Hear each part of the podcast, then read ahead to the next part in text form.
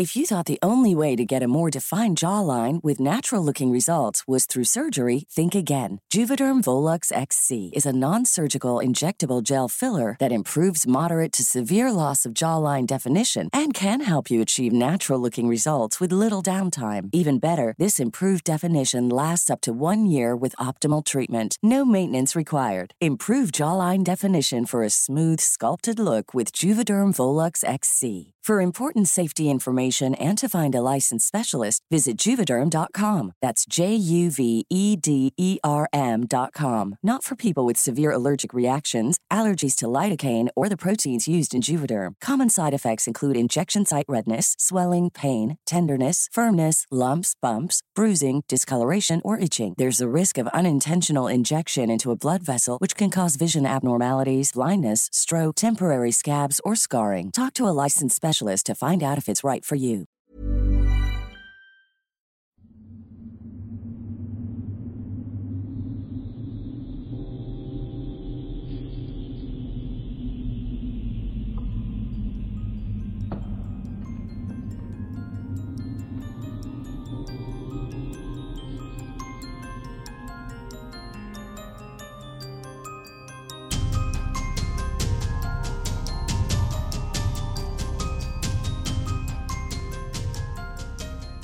Welcome to Cult Talk with Erin Martin, a conversation, not an investigation.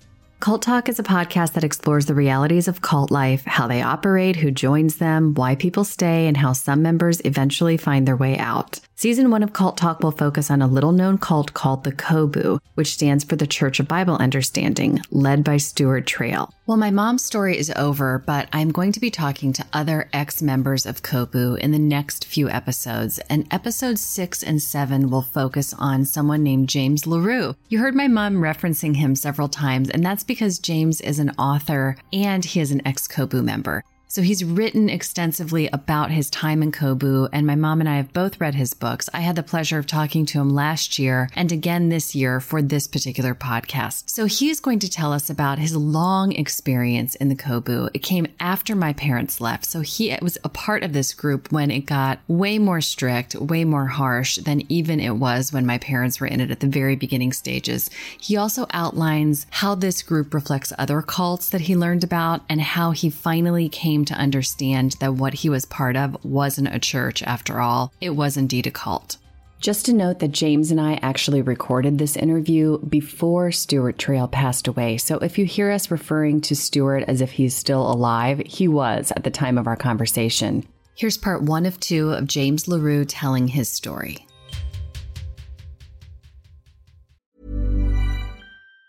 Say hello to a new era of mental health care. Cerebral is here to help you achieve your mental wellness goals with professional therapy and medication management support. 100% online. You'll experience the all new Cerebral Way, an innovative approach to mental wellness designed around you.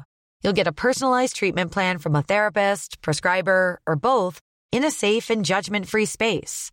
Your cerebral therapist or prescriber will outline a customized plan with clear milestones along the way so you can get to feeling your best. With Cerebral, you're not alone in your mental health journey. We're here to empower you to live a fulfilling life. So take that first step towards a brighter future and sign up today at cerebral.com slash podcast and use code ACasts to get 15% off your first month. Offer only valid on monthly plans. Other exclusions may apply. Offer ends July 31st, 2024. See site for details. If you thought the only way to get a more defined jawline with natural looking results was through surgery, think again. Juvederm Volux XC is a non surgical injectable gel filler that improves moderate to severe loss of jawline definition and can help you achieve natural looking results with little downtime. Even better, this improved definition lasts up to one year with optimal treatment. No maintenance required. Improve jawline definition for a smooth, sculpted look with Juvederm Volux XC. For important safety information and to find a licensed specialist, visit juvederm.com. That's J U V E D E R M.com. Not for people with severe allergic reactions, allergies to lidocaine, or the proteins used in Juvederm. Common side effects include injection site redness, swelling, pain, tenderness, firmness, lumps, bumps, bruising, discoloration, or itching. There's a risk of unintentional injection into a blood vessel, which can cause vision abnormalities, blindness, stroke, temporary scabs, or scarring. Talk to a licensed specialist specialist to find out if it's right for you.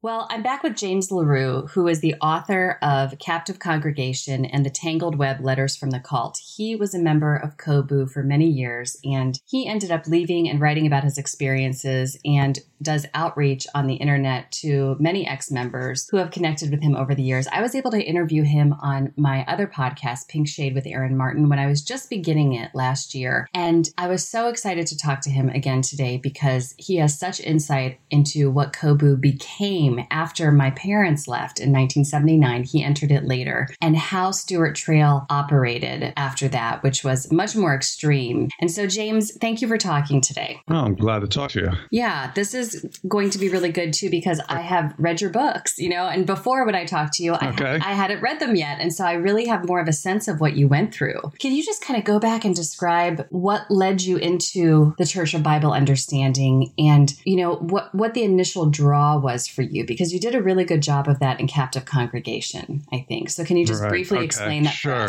Yes, I explain it in the book. I mean, as a young person, a teenager, searching for meaning in life. I mean, that was the background of it. And I wanted to move away from home as well. And perhaps those two things together kind of led me into it. I mean, the actual fact is I was walking in the mall and someone walked up to me, one of the brothers in the church, and he had a new convert with him. And he was doing what we called witnessing or open Bible witnessing. And he walked up to me and said, "Can I show you a verse in the Bible?" And uh, you know, I understood right away that he was a Jesus freak. But the thing is, I was searching for meaning in life, and I had just been in the library and I had checked out two books on Buddhism because mm. I thought, you know, maybe the answer's in there. So instead of just avoiding this person, I, I thought I had this curious thought. I thought, you know, he's probably an expert in what he does. He knows he probably knows that Bible pretty well, and um, maybe I'll stay and talk to him, and uh, I'll ask him some questions as well. And so, you know, I thought it was going to be a religious conversation. We could talk about different things, but he had he had other purposes in mind, which was kind of like recruiting, and that's that's what ended up happening. And you know, in just a few words to explain that. But the other thing I'd like to say too is like about cults. The rank and file cult members are sincere. So you know, this person's name was Chuck. That wasn't his only purpose. Of course, he wanted me to move in and join, but he actually did want to tell me about the gospel and show me and wanted me to be saved. So that's the thing when you meet someone from a cult, they're often very sincere. So you don't pick up, oh, this person's devious. Maybe I need to get away from them. They appear kind of normal, except for the fact maybe they're holding a Bible or maybe that doesn't appear normal. But do you understand what I'm saying? There wasn't any really red red flags or this person was grabbing me or, you know, uh, trying to abduct me. They were just talking to me. so I thought, well, he was friendly too. Yeah, and and right. I think that's a good point because we hear these stories in Scientology or any of the other big, you know, cults that are in the news all the time where you're right, the rank and file people who are really in it, they think they're, quote, saving the world or yes. they're, they're, helping save other people. They're not there necessarily to get money out of you right away. It's right, not until right. later that those schemes become You become apparent. aware of that yeah. because that's in the background. But, you know, that it's an important distinction to bring out. I mean, usually when you meet culture, you're meeting the rank and file who are also, oh, this is great. This, you know, they're enthusiastic about about it and they think it's a good thing and they want you to be in it too. Right, exactly. You're not meeting the leader and you're not even meeting no. the people who are the lieutenants and things like that That's who are much right. different. Yeah. That's right. So when you first went into the group, you you moved in pretty quickly. Do you think that's because you just you said it was like a perfect storm, you know, you didn't have a place to live. That's things, right. Things weren't working out and you felt a brotherhood with these guys. Right. There was a little bit of push and pull. I mean, I was rooming with some college students and they went away for the summer and I was going to have to pay the rent during the summer and you know, when you're a teenager, you don't really have a high paying job. So I was like, I'm not going to be able to cut this. So I started looking for rooms to rent. You know, that was going to be difficult. And at the same time, there's a real pull. The brothers really wanted me to move in, but I was actually resisting moving in. Not that I didn't like them, but I'm like, you know, you know, wanted my freedom. I mean, there a little bit of my not being entirely sure about it, but things just seemed to to to work. You know, the net fell in place, so to speak. Yeah. And I moved in. Yeah. And did you I don't like remember it, it, being shocking. I liked it at first. Yeah. I mean, I had friends there, so it wasn't like this is terrible. What am I getting myself into? Even though I had the resistance, it wasn't like major, like oh no, like I'm going to jail or something. It was more like okay, I moved in. Were there like rules and regulations right away, or was it a more comfortable entrance? Into the group because it got very comfortable. St- yeah. Okay. Yes. Well, they kind of sugarcoat everything as well. Yeah. I mean, there were things going on. Maybe in the interview with your mother, Yeah. you know, people were leaving. There was a lot going on. People didn't want to be there. But so the ones who are staying were still recruiting more people. And I kind of hate to use the word recruiting as well. I mean, like I said, they're also trying to present the gospel. It's a mix. That's what's so difficult about it. But they don't want you to know that really. And they're not going to tell you about all the troubles in your organization or the meetings been at with Stuart, which are really bad for them and they were really devastating. They're not telling you these things. You're not getting all the information up. You don't know what you're walking into.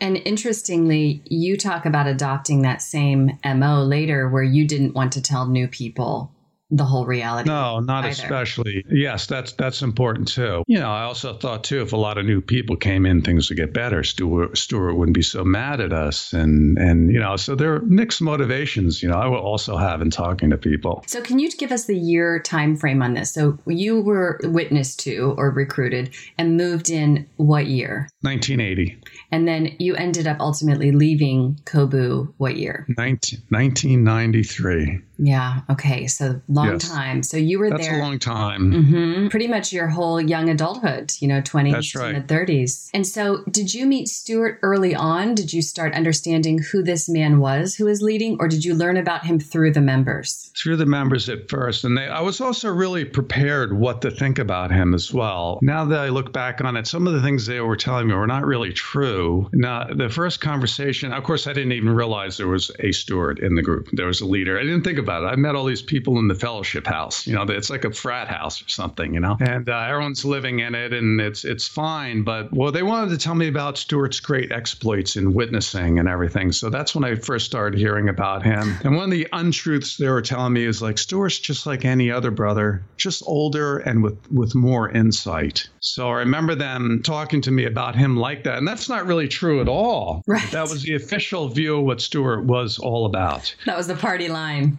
That was the party line. Yeah, that's a good way of saying it. And also now I was going to go to my first, what they called a big meeting, where the whole church gets together somewhere. We're going to meet Stuart. And of course, they want to prepare you because you're going to see this guy with a long beard, dressed kind of funny, and like, we want to manage your impression of him. We want you to think this of him. So when you get there, we've already told you that he's kind of a wise man and he cares about us and he really understands the Bible. God has given him insight. So, you know, that was my early impressions of Stuart. Your Yes. impressions were their impressions, it sounds like. That's because, right. Or the ones they wanted me to have. I don't think they Sure. quite thought of him only in that way. Now, well, how would you describe Stuart having gotten to know him as a cult leader over the years? I mean, with Oh, this perspective now, I know this is a huge question, but just give us the highlights, I guess. All right, he's deeply manipulative, a mastermind, a sociopath, not a psychopath. Psychopaths, you know, harm people physically. Never the sociopath. He's able to manipulate social situations, manipulate people and their thoughts, use their weaknesses on them, like shame or guilt. And he's very good at understanding all that and and working with it, playing people against one another without quite looking like he's doing that. Yeah, while hiding in the background. While hiding in the background, yes. Now, can you give us some examples? You gave many examples in your book, but for listeners who don't really understand Mm-hmm. how uh, one person can do this, how did he manipulate the group? How did he use you against one another? I mean, what were Hmm. his methods? Okay, it's hard to say in just a few words. I know. Well, let's let's say we interact with Stuart in a meeting. He's going to create a crisis of some kind. Those among us who are not behaving right, whatever the terms are, they're not fully for God. And are you one of them, or are you on on this side? So you have to make divisions between the people um, and get them to fight out and accuse one another and point the finger at one another and make speeches to prove themselves that they really do care or they're really on God's side. I mean, that that's part of it. Another one is to break up the church into different competing groups. You have the older brothers and older sisters, middle brothers and sisters who've been there for a while longer, and then the new people who are called lambs or young sheep. And what you want to do is create a suspicion in the newest people about the oldest people. So the oldest people, of course, are doing all the, the backbone, all the work and everything like that. But you want the younger group of people to think of the older group of people as those who have somehow gone astray. They're strange, they're weird, they act funny. You should be on guard around them. You keep everyone on their toes, like intimate enemies. All the people who are around you are really not trustworthy, that kind of a thing. That's just scratching the surface. He what I what I really picked up from my mom's stories and then yours and at a much deeper level is that he really did use people against one another as Mhm. opposed to face them head on. Yes, he that's a good way Yeah, it was like he was controlling the chess game. He was playing the chess game, but he wasn't on the board himself. That's a good one. And the analogy of a chess game is really good for describing how he played. And you could even go on to it's one of those chess games where there's like three levels to it. You know what I mean? This, it goes deep. But chess, the concept of plotting, it wasn't checkers. It wasn't just like, you know, I'm going to overpower you. I'm 10 moves ahead of you, and I also play on several levels above you. And very, very deep. And, you know, COBU Yes. is ano- one of those groups where people leave physically, but they don't leave in their minds and it has a high rate of what they call recidivism where people go back to it. And because it's so internalized see and that's what i mean about the manipulation. It takes a long time to leave internally. Like a lot of people they'll leave the unification church or different groups and they're out they're out. I've had enough of that. But COBU people still the, the patterns the ways of thinking and you know it stays with us. It's easy to get people out of the cult but it's hard to get the cult out of people You know, Mhm. my parents are examples of that. My mom, in her story, talks about leaving twice. And this was very unclear to me until she talked about how Oh, that okay. happened. They Right. left when I was two and then left again when I was about three and a half because, Mhm. and I said, well, why did you go back? I mean, they moved all the way to Florida. They started a brand new life. They were around family. They were, you know, of the world again. And they weren't really in contact with any COBU members. And then all of a sudden, what happens is back. they went back and they, Hmm. I said, Mom, why did you go back? And she said, because people said it had changed. The COBU people had from the group changed. said it got better The people they from said the it group, got better they said it got better. They said, "Oh, Stuart's Oh. not like this anymore. The that meetings aren't that- times. exactly." And when I read your book, I was like, "Oh my god, this went on for twenty more years. People just Yes. kept influencing." Really, ex members by saying it's not that bad anymore. It's like any abusive relationship. Like, baby, I'm sorry. Yes, come back that's a good me. one. Yes, come back. I won't be that way. I you'll won't get beat you. better again for a while. They really will. If you come back, there were several of the women who came back, and um, they get the royal treatment for about three to six months, and they can do no wrong, and then suddenly the rug is pulled out from under them. Exactly. That's what happened with my parents too. They went back and things were better. And then all of a sudden, my mom really saw the light when she went on a Haiti trip with Stuart and he was Mhm. awful, awful. Right. You know, Right. and she said he hasn't changed at all. And Not at know, all. Yeah. And she was like, I, what am I doing? Who, why am I Mhm. being convinced that things are different when they're the same and they're only getting worse? So Right. it really does take a few times to leave a cult. And I think this kind of leads me into the question that everyone asks. And so I'll ask it too. What took you so long to leave? And did you leave several Right. times or did it, did you leave in your mind or did you Hmm. tell us about Okay. that? It took you Okay. 13, 14 years. Okay. Well, let me let me answer a little thing uh, about your parents Yeah. going back one time. Uh, I know that exit counselors call that a revolving door exit. You don't just leave; they come back and go around a few times. So. I think I mentioned that in the in my book too. Some people leave, You other do. people come back, and they come back. And some of them came back and went many times. But for me, I mean, I left once and for all. So for me, it was more gradual. Yeah. I did get kicked out, but I stayed in contact with the group and moved back in. So that wasn't me leaving per se. I mean, I got put out and I should have just kept going, right? I'm like, fine, enough of that. You know, you're going to kick me out. But, you know, I still internalized the group. So what led to it? You you mentioned reading, you mentioned talking Mhm. to ex-members, you mentioned questioning Stuart directly, which never works out well.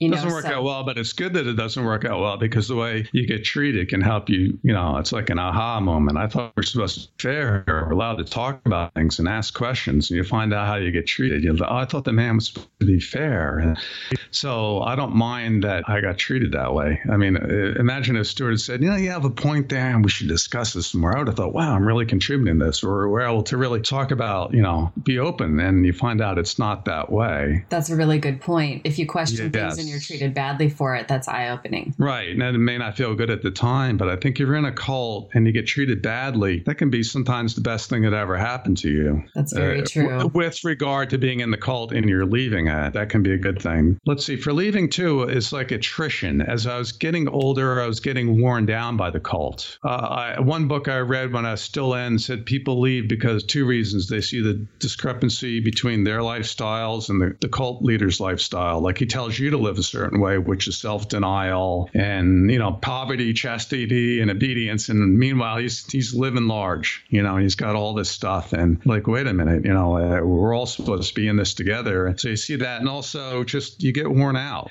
And also how cults tamper with relationships, especially man women relationships. And there was a lot of that going on in COBU, you know, basically forbidding relationships. I would love to, to for you to explain how Stuart accomplished that because he never came right out and forbid marriage. I mean, he, he not was, at all. He wasn't a legal person. He could he wasn't like the No. police. You know, he could be like, I have written a law, but how did he accomplish basically forbidding marriage? Is what he did, and and he didn't want any families. He didn't even want relationships, let alone Not in relationships. No. How did he do that? Um, well, first of all, he always stated marriage is in the Bible. It's not wrong, but you're not worthy of it. I mean, that was the core thing. I mean, he would say it in different ways that, you know, marriage is a byproduct of faithfulness to Jesus and you're not faithful to Jesus. So therefore, and then he would say, well, you know, none of these women would want to be interested in a man like you. And, and, you know, those kind of things. He, he just paint a terrible picture of marriage if you weren't faithful to Jesus, of course, according to the way that Stuart said you had to be faithful to Jesus. I mean, that's very, I, I could go on. Probably could write several pages about how he did that. But mainly, it's not wrong, but you don't live up to the standards, if I were to say it in a few words.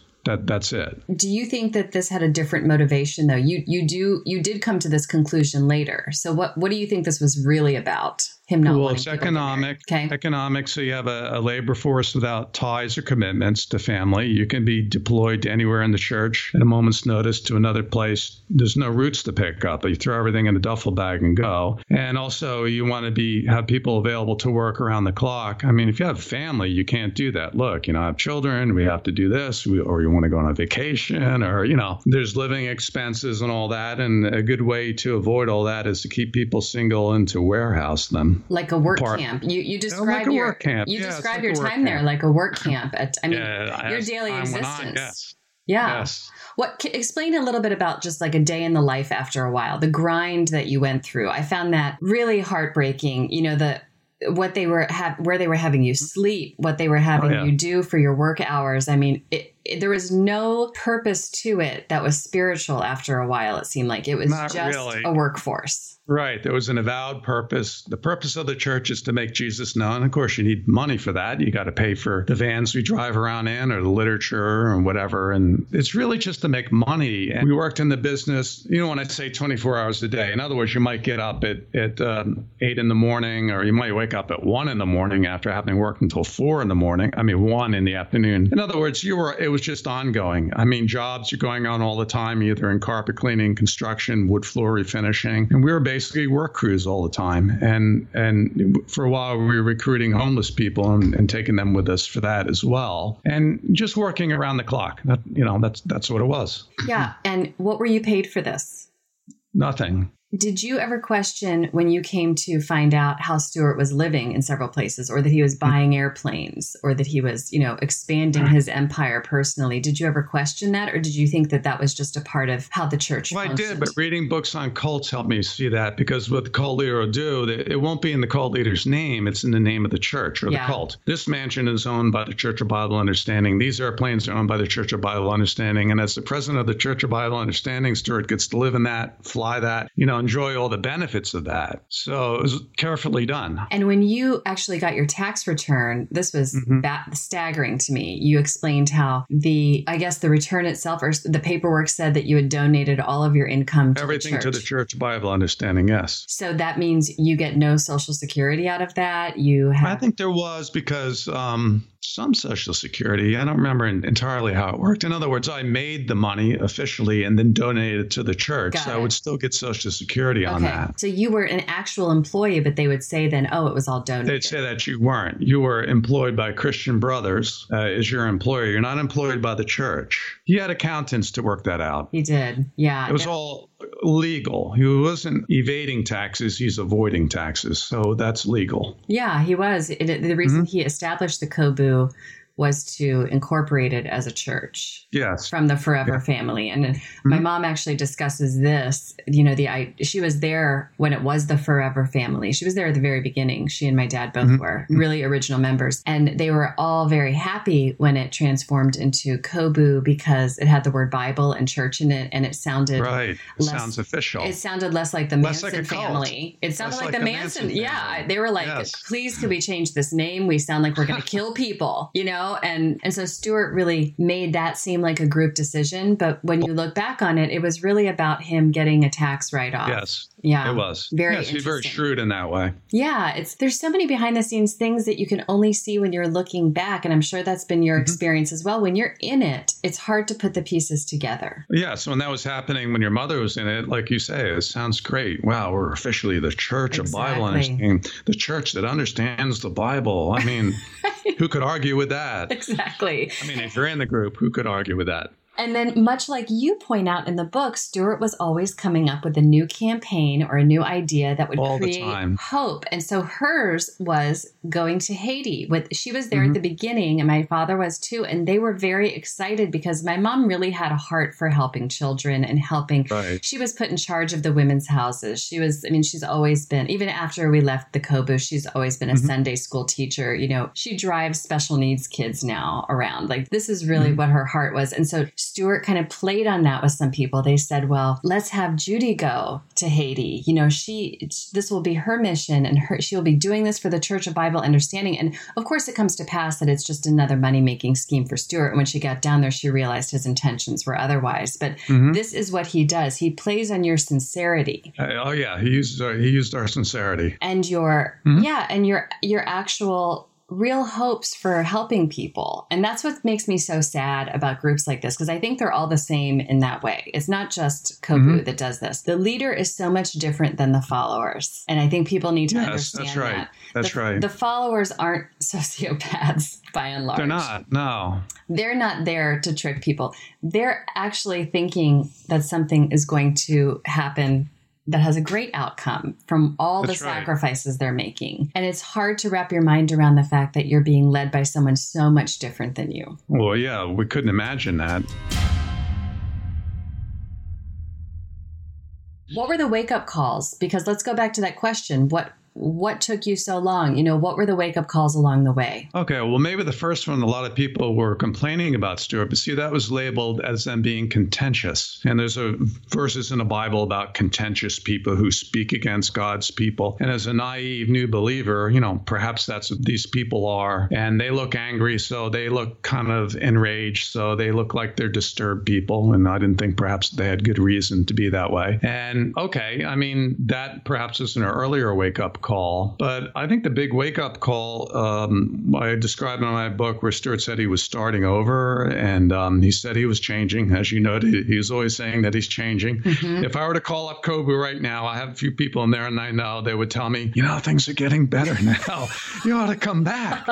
so, so I mean, it doesn't surprise me anymore. But Stuart really, he did a really, really big one. He's really changing. And he had, because certain things had gone on and he had to do damage control because his wife knew about some of his philanderings, and uh, it was about to hit the fan. So he really needed to do something. So he did this big show of he's changing, he's repenting, and um, he gave all the reasons for it. And he's basically a victim of his own teachings because he had taught all these things, but he had left out God's grace, which is you know God being kind to you, and he's more into the harsh driving thing. And, and gee, fellows, they all made life hard for you too. And I believe, I actually believed that um, he was going to change. And then over the next months, where I began to see, you know what, he's not changing. So that was the first big wake up call. Right. Because I always kind of knew he was kind of hard on everybody. And him saying it, wow, okay, he's admitting it. Okay. So Stuart kind of allowed me to question Stuart because, gee, I used to think that before, but I wasn't allowed to say it. But he's actually saying these things about himself that I used to think about him. So it's almost like the cult leader gave me the cult permission to think bad about the cult leader. I yeah. mean, that's how that's how deep I was into it, you know. Yeah. Um, I was allowed to question the leader when the leader finally said, "You can question me." Well, at least my past actions, not my present actions. So that was cognitive dis- uh, dissonance there. Right. And then you also started reading at that time about I cults, did. right? I did, yes. And how did that uh, help you? Well, I didn't start reading about cults. I actually started reading about uh, Christian history and especially the Reformation because I got interested in it. And I also began questioning you know, well, Stuart's been teaching wrong all these years, and he's teaching us things now that seem a bit strange. What did Christians believe over the centuries? I mean, what did they believe 500 years ago? Because I mean, are we the only true way? So, what did people believe over the years? What what has stood the test of time? So, I began to read that and learn a lot, like about the Protestant Reformation or the earliest time in the church. But what really uh, opened my eyes, I, I read a book called Christianity in America, and they went into into all the groups like the Methodists and you know the the Puritans, you know, things you would expect to find if you're reading about a, religion in America. But then they had, they had a chapter on all the weird groups that went back all the way to the time of the American Revolution. And they listed some of them and their habits. And a lot of them are communal. And I'm like, oh, gee, you know, that's what we are. Yeah. This isn't new. And that, that was a, that was a, like a turning point for me. So from there, I started real, really reading about cults. Um, I would have been afraid to read about cults before because I thought this is going to poison my mind and you know whatever. But once i realized about religion in america and these these strange groups led by the charismatic leader who broke away from the mainstream uh, denominations saying that only he or sometimes she there were females who did it too that god has spoken to them and everyone else is wrong and i'm going to restore the true light of christianity to the world. And they start a movement. And um, i realized well that's what we are